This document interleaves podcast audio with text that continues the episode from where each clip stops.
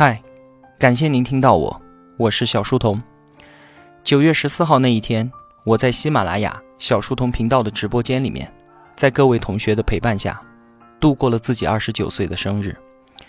今天呢，我还是想用一期节目记录一些东西，就当做是给我自己的生日礼物吧。从二零一六年的三月一号开始，我在喜马拉雅用小书童这个 ID 上传了第一条音频。到现在五百六十多天的时间里面，我做了一百五十多期的节目，录制了将近四千分钟的音频文件，写下了一百多万字的文案。准确的数字我没有办法去统计了，反正只多不少吧。如今，喜马拉雅上的关注用户差不多有十万。一开始节目我也分发到蜻蜓 FM，虽然它的后台显示给我的数据是有二十五万的关注用户。但是按照蜻蜓的体量和每期节目的评论数来看的话，我估计啊，这个数字可能只有十分之一的样子。小书童频道在音频平台诞生两个月之后，就是去年的五月份，我开通了微信公众号，开始把公众号当做节目首发的基地，首发四天之后再更新到其他的平台上面。当时啊，是觉得公众号拥有强大的分享和传播能力，可以有一个很好的自我成长。但是，一直到现在呢，微信公众号的订阅用户只有寥寥无几的四万人不到，它的分享传播能力远远不如我的预期。关注公众号的同学基本都是从喜马拉雅上面过去的，而且最最重要的是啊，整个公众号平台它本身已经不再增长了，而且是在迅速的衰落。回想一年之前啊，去年我过生日的时候，当时的公众号订阅人数还不到一万人，单篇图文的打开率。就有四千多了。那在一年之后的现在呢？订阅数增长了四倍，但是打开率竟然原地不动，也是感叹啊，自己身处一部缓缓下降的电梯里面。尽管我在电梯里用力的向上蹦，但结果依然是在坠落。这也是没有办法的事情嘛。不过话说回来，作为音频节目，我想听众啊，也确实更愿意在喜马拉雅这样的音频平台收听。所以呢，喜马拉雅它依然是我们最主要的阵地。当然了，也是有好消息的。最近一个月，我们的节目在网易平台上线了，网易云音乐还有网易公开课。因为有平台的推荐，所以不到十天的时间，在公开课上的订户就已经超过了五万。很感谢网易的认可和帮助。与此同时呢，受到喜马拉雅的邀请，我也在帮大咖读书会制作节目，每个月会在那里解读两本书。这也给我们的频道带来了很好的展示，还有成长的机会。也感谢喜马拉雅这个我们的梦一开始的地方。那在频道起步的时候呢，我就想给同学们搭建一个互动交流的小平台，于是就建立了 QQ 群。现在有三个，一个五千人群，两个两千人群，聚集了六千八百多名同学在这里。因为都是通过我的节目知道的，所以啊，都是一批对着书本有着喜爱之情。对于知识有着渴望之心，对于自身的成长有着追求之意的同学，让这些同学能有一个互动交流的地方，我的初衷就是那么的简单。不过我自己啊是很少在 QQ 群里面参与讨论的，真的是忙不过来，多有怠慢之处，还请见谅啊。如果有的同学想找我的话，可以在 QQ 群里面艾特我，或者直接私聊我，我都会看的，而且都会回复。并且呢，公众号上的所有留言和消息我也都会看，但是因为太多了，我没有办法一一的回复。但是每一条我都会看的。记得前个月的时候，我做了一期送书的节目，参与留言的同学就有机会拿到我们频道联合人大出版社送出的一本书。那期节目啊，有五百多条留言，我从来都没有在一天之内看到那么多的留言，非常的震惊，也很感动。因为留言的内容全部都是对小书童频道的认可、鼓励，还有感谢，我一条一条的全部看完了，很惭愧，我何德何能配得上在一天之内有那么多同学的称赞？如果等到哪一天我觉得累了，我一定会再看看这些留言的，因为它会变成一条催促我星夜兼程的皮鞭，提醒我不可辜负同学们的喜爱。谢谢你们。那么一直到目前为止呢，小书童频道的全网订阅用户十万加，总播放量超过一千万。想想啊，自己的声音已经被收听了一千万次了，也是一件很荣幸的事情。在这五百六十多天的时间里面，和同学们一路走过来，我的世界真的发生了翻天覆地的变化。在这个小小的世界当中，我们共同看到的那些风景，完全是因为有你的出现，才让它能够如此的精彩。是因为有每一位同学的聆听与守护，才赋予了小书童意义，才让我做这件事情变得有意义。小书童频道，它并非是我自己的，而是属于正在收听节目的每一位同学。能够成长到今天这个样子，尽管它依然很小很小，但是我依然非常的感恩了。哪怕我还是做免费的分享，哪怕我还是没有收费，但是你们所给予我的。已经远远超出了我所付出的。我给到你的，无非就是可有可无的一个星期半个多小时的陪伴，而你给我的却是一整个全新的世界。谢谢你。我在生日直播预告里面说的那一番话，确实是我真实的想法。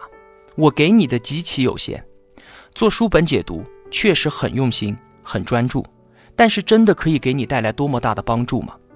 就连我自己写过的那些东西，我自己说过的话，过了一段时间之后，我都会忘记的。有时候想起一个观点想要表达，我竟然要回去翻看自己的节目文案，看看原来我是怎么写的，我是怎么论证和表述的。我自己都不过如此，那么通过我的节目交付给你的东西，最终又能够剩下来多少呢？所以很多做知识服务的朋友，自信的说自己是在帮用户节约时间。可是我却觉得，我是在抢占你的时间，或者说，我是在帮你打发掉那些原本就很无聊的时间而已。随着节目做的越来越多，我也越来越多的在其中分享自己的思考还有观点。那我的建议真的可以帮助你在生活中做出更好的选择吗？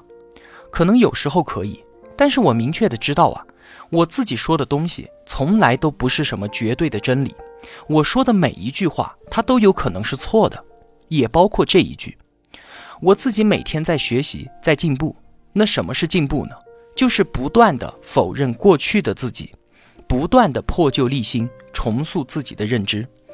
既然这样说，那就意味着我昨天说出去的话，在今天看来，就都是一些不成熟的小建议罢了。所以啊，我能给你最好的东西，其实就只是一份陪伴。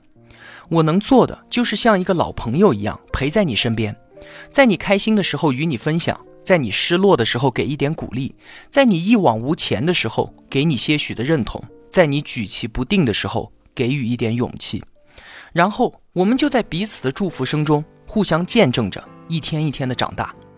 不管我们最终会走到哪里，只要我们肩并肩的一起走过，那么就可以了。什么是老朋友？就是共度了生命中的一段岁月，就算时过境迁，潮汐更迭，但是每当重逢，心中的那一份熟悉和安稳，却从来都不曾改变。而我就只希望是你身边的这一位老朋友，就算你哪天真的走远了，回头看看，我还是会在那里笑着向你招手，而且我永远都会在的。这就有点像是谈恋爱，为什么说异地恋总是让人觉得难以忍受？不是距离的遥远让我们不爱，而是我需要你的时候，你却始终不在。所以啊，彼此的相伴就是我们能给予对方的最好的东西。我会一直在的，这是一个简单却坚定的承诺。其实啊，做自频道这件事情，它就是时间维度上的行为艺术，它让我能够明显的感知到时间的流逝。他在时间的河床上打上了每一年、每一个月，甚至是每个星期和每天的标记。想想看，如果我没有做这一件事情，那么这些时间会怎么样呢？无非就是打游戏、吃饭、聚会、看电影，让这些时间悄悄地消失掉。小树洞频道确实让我很忙很累，但是它也让我非常的充实。人生中不能承受之重，或许是生死离别，它让我们刻骨铭心，无法忘记。与人哭诉也于事无补，而人生中不能承受之轻，或许是你走过一段时间之后蓦然回首的惊愕，因为你看到的竟然是一片空白，让你什么都无法想起，让你觉得什么都不值得与别人讲述。而庆幸的是，在过去的这一年当中，并没有让我品尝到这般的苦楚。我就是这样的人，没有高学历。头上没有什么老师、教授、行业牛人的光环，肚子里面也没有什么学富五车、叠床架屋的知识。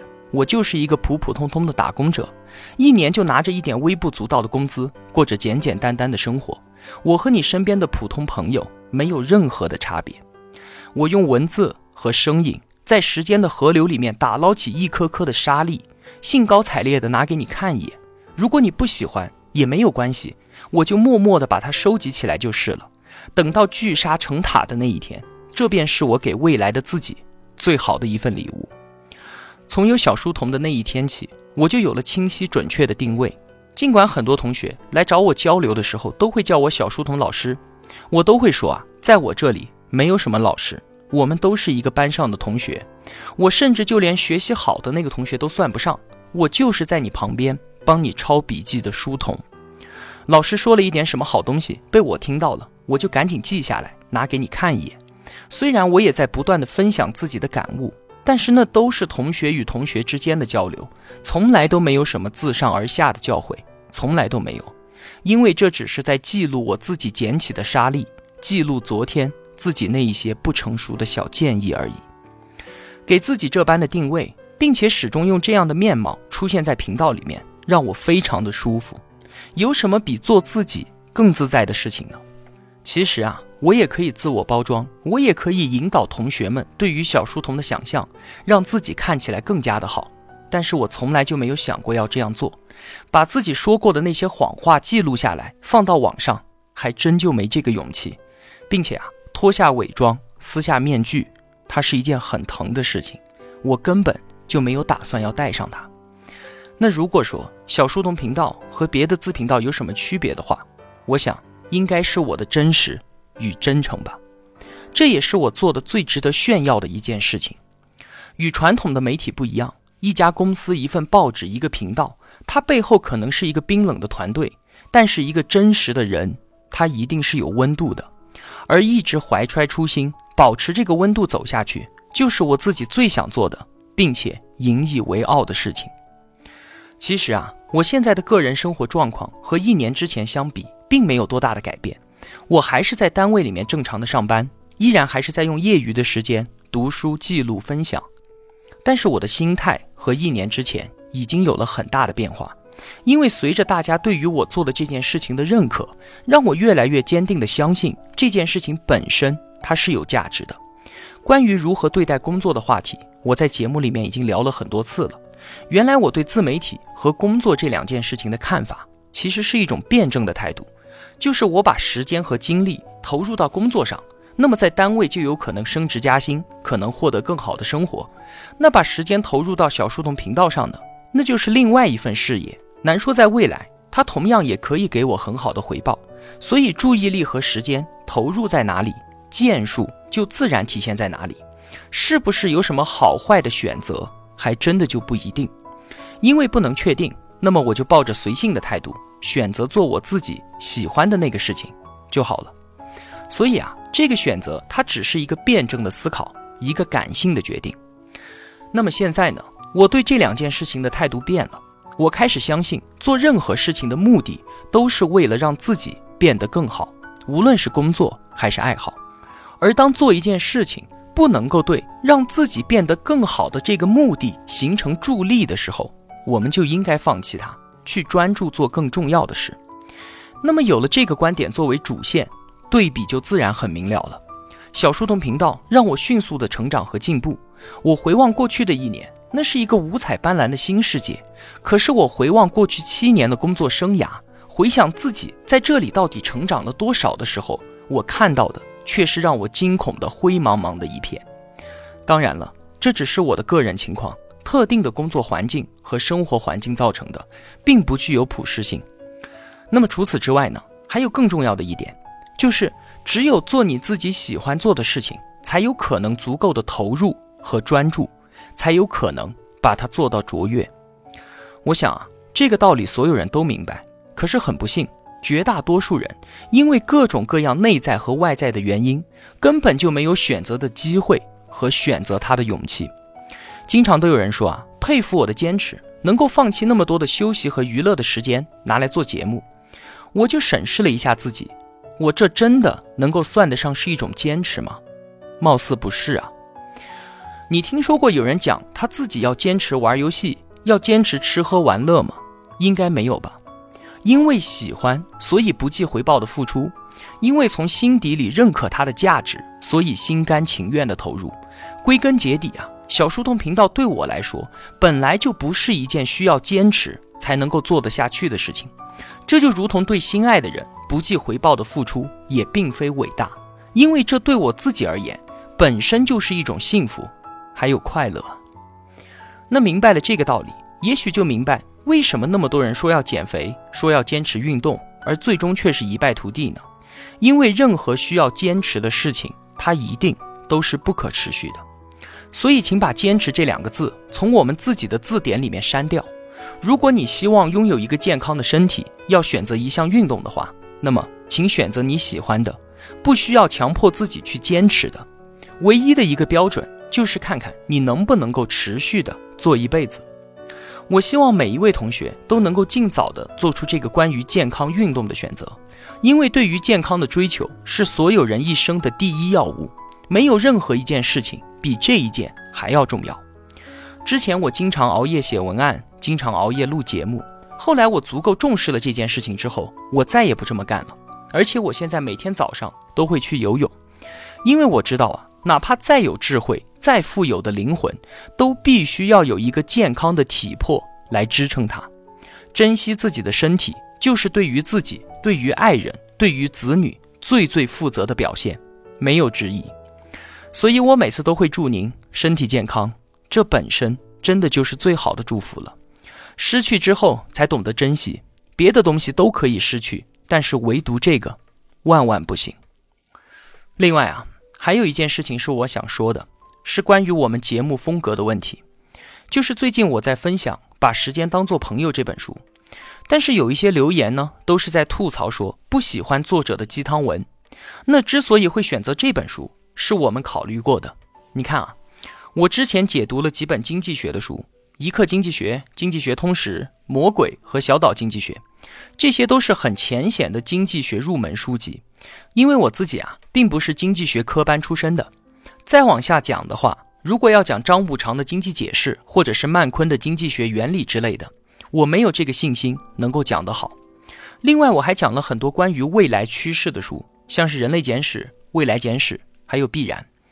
但是我觉得啊，这些书真的和我们每个人的生活确实有一定的距离感。对于经济学的了解，对于未来局势的判断。当做涉猎学习当然很好，但是它始终还是离我们有一点远，确实难以给自己平常的生活选择提供实质性的帮助。那在这样的情况之下，就选择了《时间》这本书。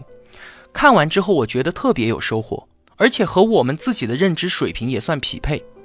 其实啊，我真的觉得我所分享的这一些个人成长的观点，如果同学们足够清楚明白，还有重视的话。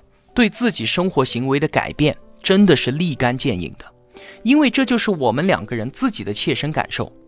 但是当我把这些内容分享出来之后，其实反馈的效果啊，并不如我的预期。就是有留言说这些都是没啥用的鸡汤。那么最近这两天呢，我就是在想，问题到底出在哪里？鸡汤这个东西啊，前几年它很火，整个朋友圈和微信公众号的主旋律就是一句两句的鸡汤文。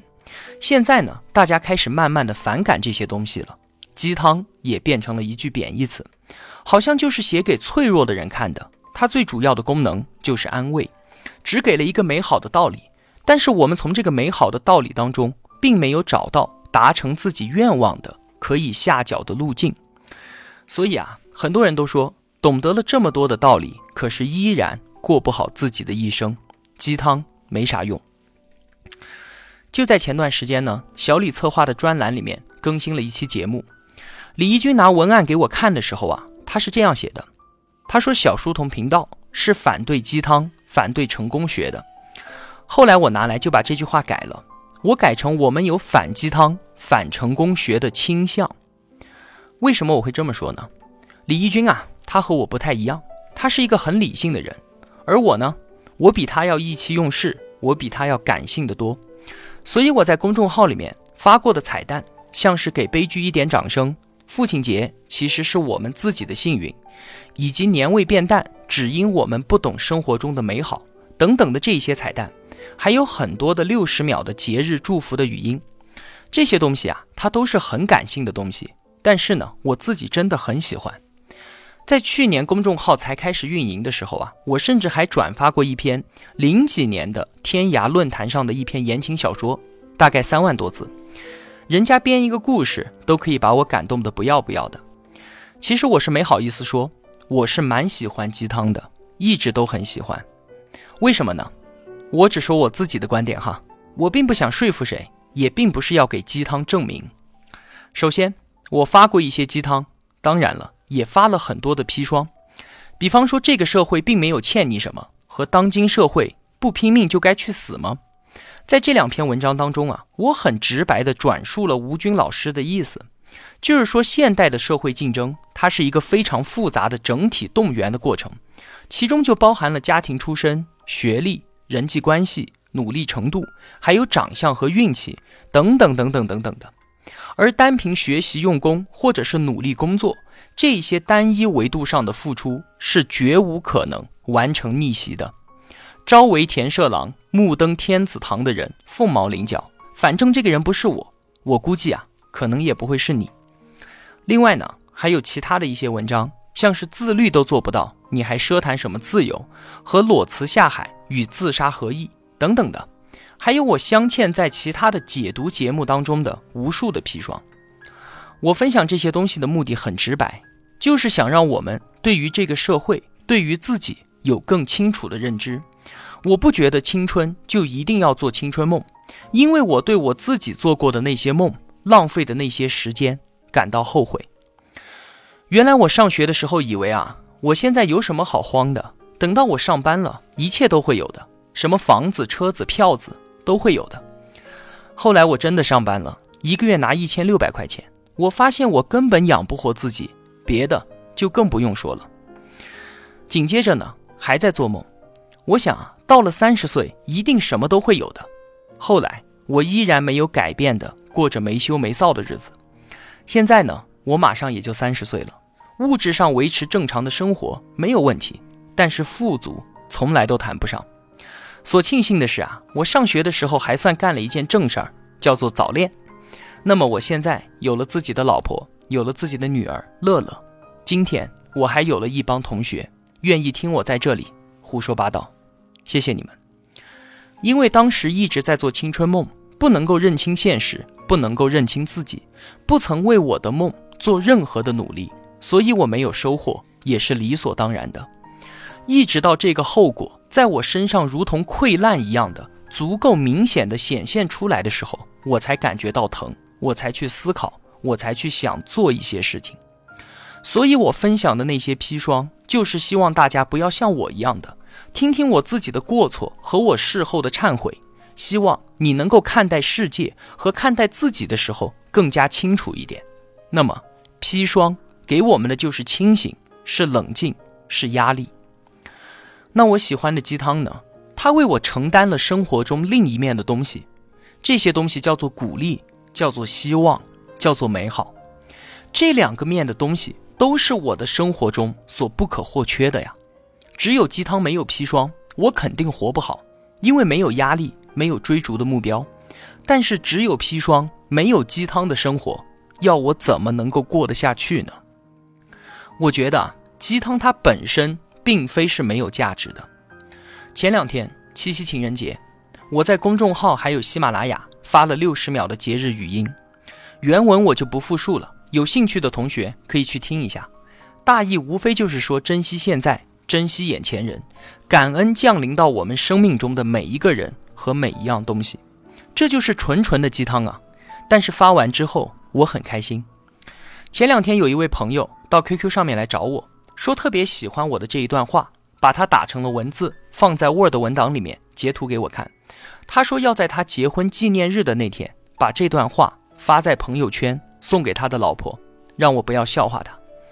你知道这对我来说？意味着什么吗？有一位同学要在他生活中很重要的那一天，把我写的一段话送给他生命中最重要的那个人。这对我来说可是无上的荣光啊！我怎么可能会笑话你呢？我想啊，这位同学一定会听到这期节目的。祝你幸福。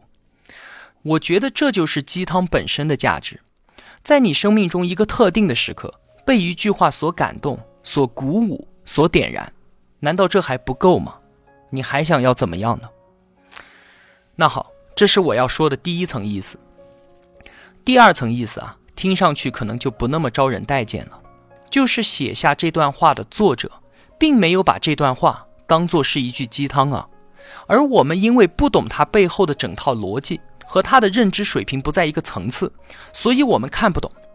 在他看来，已经是再浅显、再直白不过的道理了，但是我们看了之后，只能够弱弱的丢下一句说：“这是鸡汤，对我毫无用处。”然后转身走人。当我想通了这一点之后啊，我更新那些我觉得有价值，但是却被吐槽是鸡汤的内容的时候，我就释然了，因为这根本就不是我的问题，而是你的问题。哪怕我把这一句话背后的整套逻辑都转述出来，试图让你理解，但是你依然拒绝，然后丢下一句鸡汤垃圾，那我真的就没有办法了。我已经尽力了，是你放弃抢救的。比方说吧。把时间当做朋友，做一名终生学习者。你不能够理解，获得一项技能之后，你的世界是会发生翻天覆地的变化的。如果你不能够脚踏实地，耐得住寂寞，明白有一些阶段它就是无法跨越的，我们只能够等待日积月累的努力之后，时间慢慢的回报。如果你不能明白这些话，你就会觉得我学了一年，学了两年，为什么我的生活没有变化呢？那你最终就会觉得是因为我学了这些都是鸡汤，所以我没有改变。那好吧，把时间当做朋友这句话对你来说永远都是一句鸡汤。再比方说，我分享的《富爸爸穷爸爸》在大咖读书会里面，我说，富人是绝对不会为了钱而出卖自己的劳动力的，绝对不会为了钱去打工的。那如果你不能理解富人的思维方式，他们哪怕是在自己什么都没有的时候，依然是把工作看成是个人成长的机会，而不是赚取工资的手段。如果你不能明白这个背后的道理，那么这句话它就是一句鸡汤。而且不止一个人在评论区吐槽这本书，最终导向了他们所谓的鸡汤。再比方说，查理芒格的那一句话：“获得一样东西最好的途径，就是让自己能够配得上它。”你可以问一问认认真真看完《穷查理宝典》的同学，这句话背后是包含了多少东西？他们真的会觉得这是一句鸡汤吗？所以啊，面对这样的质疑，我只能不好意思地说一句：喝鸡汤也是有门槛的。当我们吐槽一个观点、一句话是一句鸡汤的时候，请想一想，是不是因为我们自己配不上去品尝它？好了，啰啰嗦嗦的说了那么多，其实啊，聊这个话题，我只是想表达我自己本身是一个很感性的人罢了。我会继续的在这里分享各种各样我喜欢的东西，砒霜也好，鸡汤也罢，或者我的观点让你觉得浮夸，让你觉得偏激也没有关系。每一期节目都是我从时间河流中打捞起的一颗沙粒，它会不断的给我的世界。添加进新的色彩，我也会拿给你看。不是每一颗人人都会喜欢的，但是对我而言，每一颗它都在闪光。谢谢你给了我小书童频道，给了我这个全新的世界。我会一直在这条路上慢慢的往前走，要不然我们一起再走一段，好吗？每一年我过完生日，天气就开始慢慢的变冷，我对着镜子穿上外衣。看着里面这一张熟悉的面孔，我对他说：“谢谢二十八岁的你不负时光，谢谢你保持初心，专注当下，对未来不做奢望。任何惊喜的降临，它都是意外的馈赠。我现在转过身，邀请您与我同行。愿现在的我们配得上未来自己的一声感谢。”我是小书童。我在小书童频道与您不见不散。